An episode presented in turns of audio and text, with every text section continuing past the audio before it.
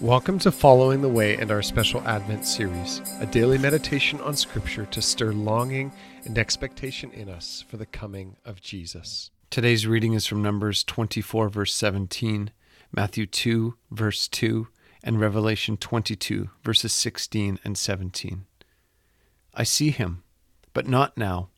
I behold him, but not near.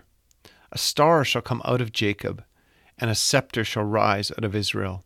It shall crush the forehead of Moab, and break down all the sons of Sheth.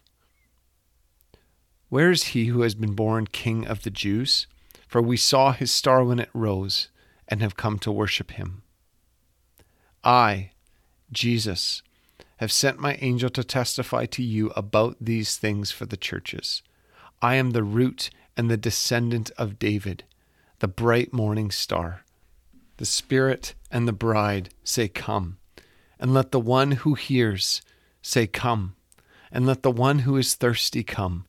Let the one who desires to take the water of life without price. The day is here. All the longing, all the expectation, and hope will be met in the coming of Jesus. This is why we celebrate each and every year. For those following the way of Jesus, it is not about gifts, games, concerts, meals.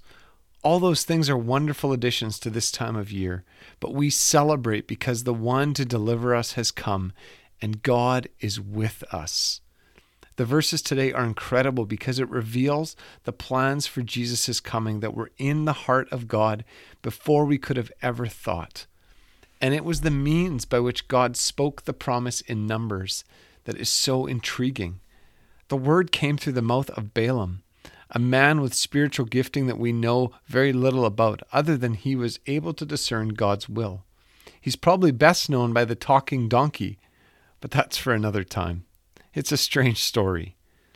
Balaam had been hired by Balak, king of Moab, who was in great fear of the Israelites after hearing how they had defeated the Egyptians and Amorites. The expectation was that Balaam would speak curses that would have power over Israel. Like I said, it's a strange story.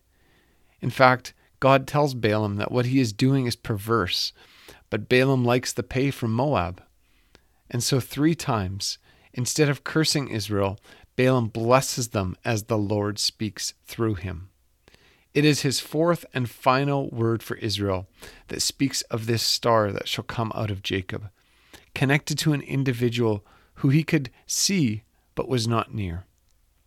And this prophecy, spoken through the mouth of a man opposed to the Lord's way, would stay dormant for hundreds of years until another group of men, seeking answers in astrology, would come across a star that they understood as pointing to the Messiah.